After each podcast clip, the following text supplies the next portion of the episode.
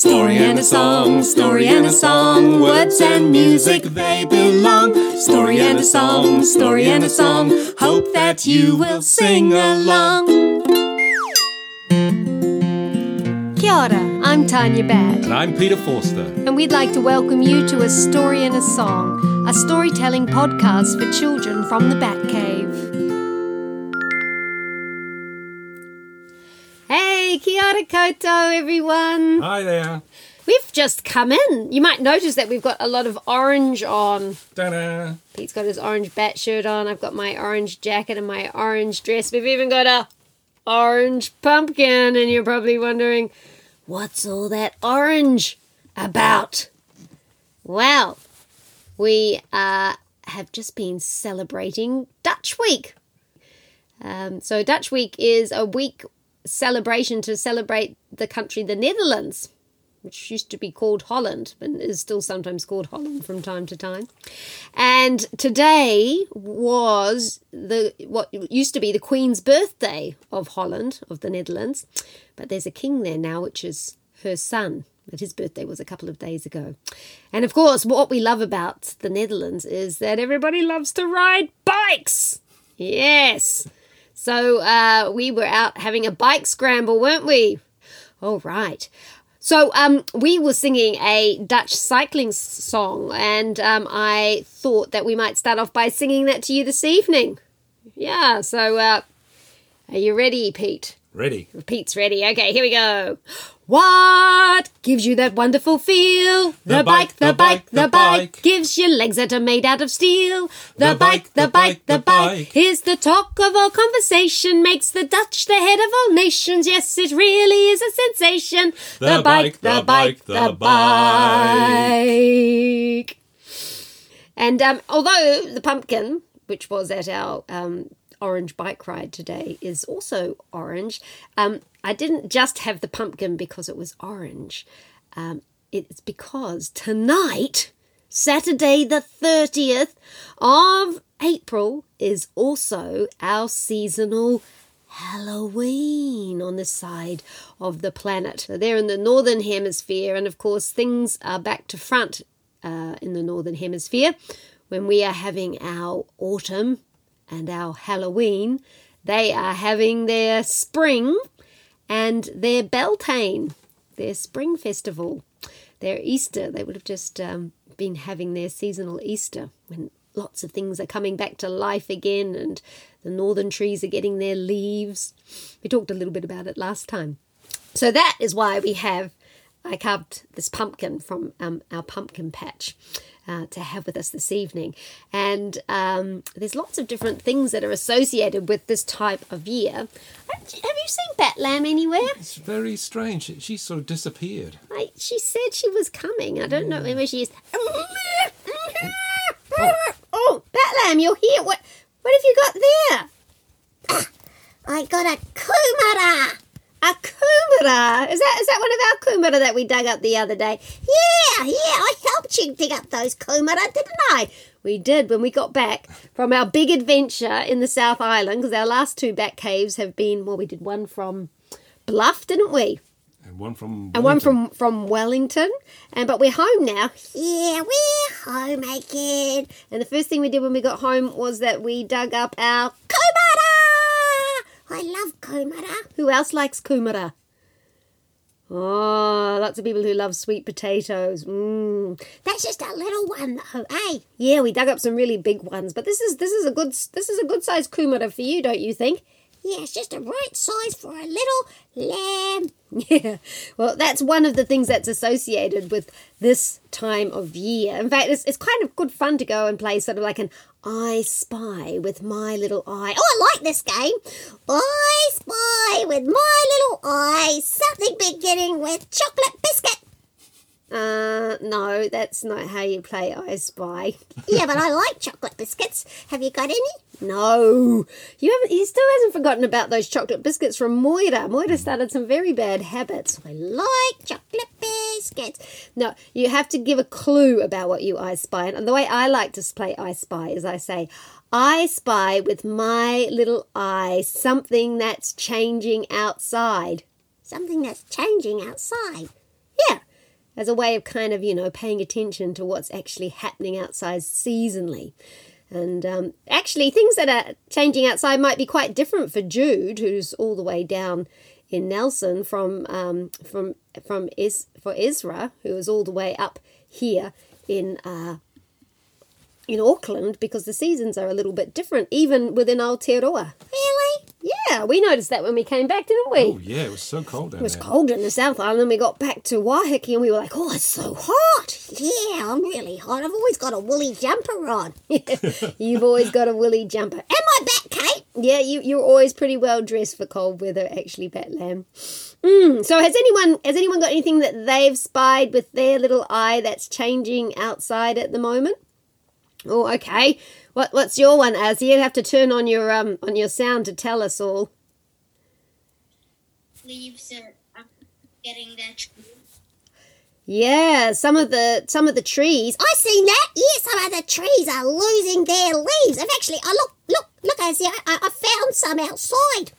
Oh, oh you have two, Batt-lamb. Oh, I found these under the plum tree. Yeah, yeah, the fruit trees. Lots of the fruit trees are losing their leaves now, aren't they? Yeah. And uh, we've got a big oak tree. They're all the northern, the exotic trees that are introduced. Actually, our nahere here, uh, the actual native bush, it's pretty evergreen. Mm. There, there is one or two that kind of sort of lose their leaves. Yeah. I like when there's big pile of leaves and you can kind of just like jump up and down in them like that and, and you can like dig down in them. It's such fun playing with autumn leaves. Oh, well, we've got a great story, haven't we, about why trees lose their leaves. Oh, Pete's reminding me we've actually got a song first. Oh, yeah! Oh, that song about getting kumara. Well, it's it's not just about kumara. It's all about the harvest. So shall we sing that harvest song and then we'll tell the story about why uh, trees lose their leaves. Okay. Should, should I get my kumara? Well, you could get your kumara, but then you won't be able to sing if you've got a kumara in your mouth. Oh, yeah. Okay. All right. I'll just listen. We have ploughed, we have sown, we have reaped and we have mowed. We brought home every load, hip, hip, hip, the harvest home. Oh, that's good. Can you do it again? Okay, we, we could do it again. Why not? All right, here we go. We have ploughed, we have sown, we have reaped and we have mowed. We brought home every load, hip, hip, hip, the harvest home. Yeah, harvest time, because, you know, in a long time ago, of course, people had to collect enough food together to get themselves through winter when they often couldn't grow food. Really? Yeah, not everybody just can go out and eat grass, Batt-lamb. Well, that's, that's a bit inconvenient, isn't it? Yeah, well, that's right. You're pretty lucky that there's grass. But imagine if you lived somewhere where there was lots of snow and you couldn't get the grass. Oh! Oh, no. Yeah, so then you'd have to prepare yourself for winter. So this is a northern story about why trees lose their leaves. It actually comes from the First Nations Cherokee. And uh, it's a story that I've known for a very long time called Why Trees Lose Their Leaves. Do you want to make yourself comfortable while I tell the story? Okay, I'll go make myself comfortable. So it was the end of the very first summer. I know we've stopped swimming up here on Waiheke. We know that summer's over when we stop swimming. And there's probably things that you do in summer that maybe you've stopped doing as well. We've put the fluffy sheets on our beds as well, haven't we? We like fluffy sheets. And the other day I even bought myself a new pair of woolly slippers in preparation for the cold months ahead. But this story started at the end of the very first summer. And all the people and all the animals, they were getting ready for the long, cold, dark of winter. And in the far north of America, it gets pretty cold in winter. People gathered together food, they harvested their crops, and they made themselves warm clothes to wear, and they gathered together great stacks of firewood for the fires that they would burn over winter to keep themselves warm. They made sure that their houses were cosy and waterproof and windtight. And the insects, the the insects, the smallest of all the creatures. They gathered together in the forest to have a little bit of a, a kōrero, a bit of a meeting about what they were going to do. And when they gathered together, they talked. And what did they say? Yay, yay, yay, yay, yay, yay, yay, yay, yay, yay, yay. Now, some of you might be able to speak insect. Children are pretty good at speaking insect. But in case you don't speak insect, I'm going to translate for you. What they were saying was, soon it'll be winter. It's going to be cold. Where will we live? What will we eat? How will we stay warm? Well, as they talked amongst themselves, who should come past but a herd of mighty buffalo? And the chief of the buffalo heard the little insects and went over to them and said, little insects, why are you making so much noise? And the little insects, they looked up at that great big buffalo with his big horns and his big shaggy pelt, and what did they say? Yay, yay, yay, yay, yay, yay, yay, yay, yay, yay, yay, yay. Soon it'll be winter, it's going to be cold. Where will we live? What will we eat? How will we stay warm? The big buffalo with his big horns said, ooh, Uh, why don't you climb up on my back, little insects, and you can burrow down into my fur. There you will be nice and warm, and you will find plenty to eat, I am sure, and you'll be safe. Well, the insects didn't need to be asked twice. They climbed up the legs of the buffalo and they burrowed down into the pelt. And sure enough, it was nice and warm next to the buffalo's skin, and they felt safe, and there was lots of little greasy buffalo bits to eat.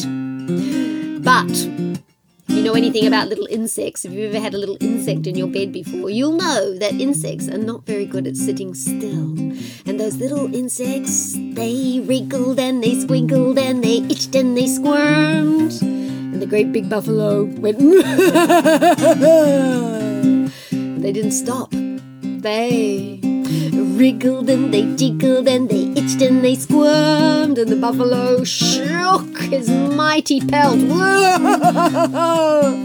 And all the little insects went flying off the back of the buffalo and back down onto the ground, and the buffalo, they headed on, and the little insects gathered together in the forest, and what did they say? Yang, yang, yang, yang, yang, yang, yang, yang, yang.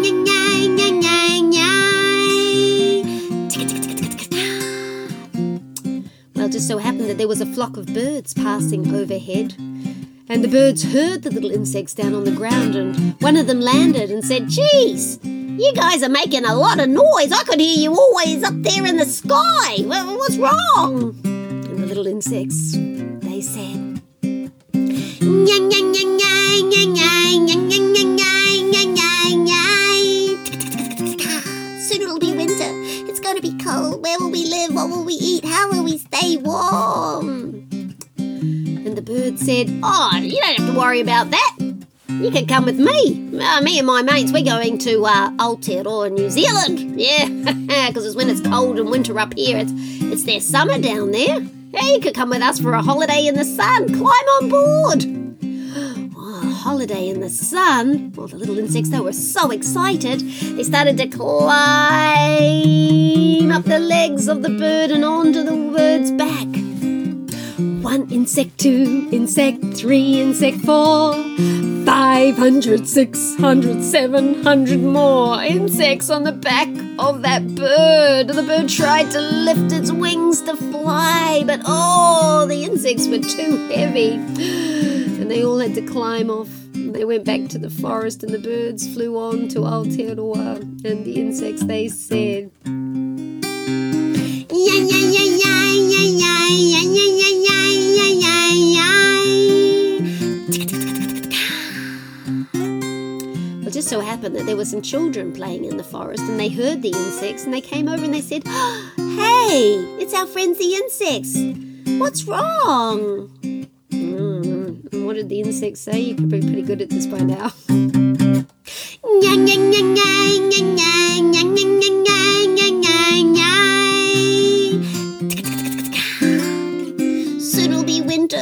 it's going to be cold. Where will we live? What will we eat? How will we stay warm? Oh, you don't have to worry about that, said the children. You, you can come home and live with us. In our village, we got a big fire in the middle, and there's a big pile of wood. You could live in the wood pile, and you'll be nice and warm by the fire, and, and we'd bring you things to eat. Wow, friends in need are friends indeed. The insects, they followed the children all the way back to the village, and sure enough, there was a nice big fire in the middle of the b- village burning, and a big pile of firewood, and so all the little insects, in the wood pile, and if you've got a wood pile at home, you'll know how much insects like to hide in wood piles. Oh, they were so happy by the fire, nice and warm. The children brought them things to eat. But as the days grew shorter, the nights grew longer, the fire grew bigger, and the wood pile, it started to get smaller. Every night wood was thrown onto the fire, and one night one of the adults picked up a piece of wood and without even checking under the bark threw it onto the flames, and underneath the bark was a whole insect family. The insects, they climbed out of the wood pile and they went back to the forest, and they gathered together and they sang. Yeah, yeah, yeah, yeah, yeah, yeah, yeah, yeah, yeah, yeah, yeah, yeah. They made so much noise that they woke up the trees that lived in that forest. Did you know that you can wake up trees? Hmm. And the tree that they were standing, they were meeting underneath, she stretched her branches down towards them and she whispered, "Little insects, why are you making so much noise?" And the little insects, they said, "Nya, nya, nya, nya, nya, nya, nya, nya, nya, nya, nya, nya." Soon it's going to be winter. It's going to be cold. Where are we going to live? How are we going to eat? How are we going to stay warm? And the tree, she said, hmm, "Let me talk to my brothers and sisters in the forest. Perhaps we can help you." And she stretched her branches back up towards the other trees, and the little insects, they watched and they listened, and soon they could hear a sound.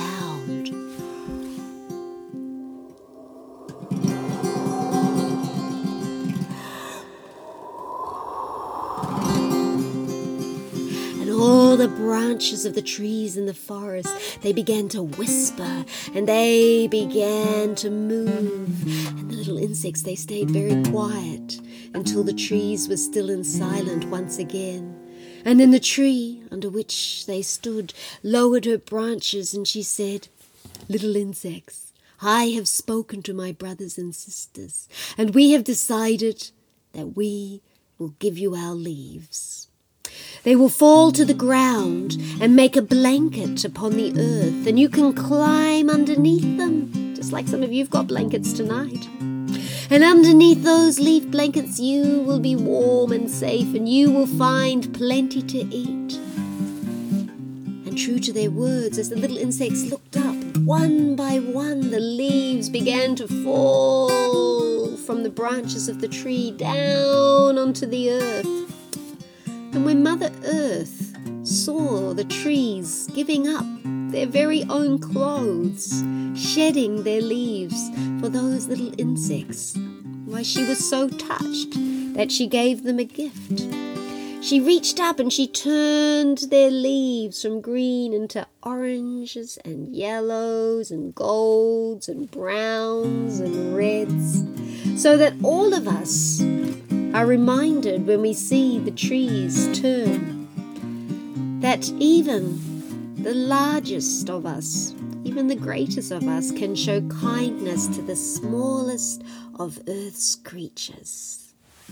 And that's the Cherokee story about why trees lose their leaves. Thanks for joining us today. If you'd like to hear more stories and songs, you can go to our website, w w w dot imagined dash worlds dot net.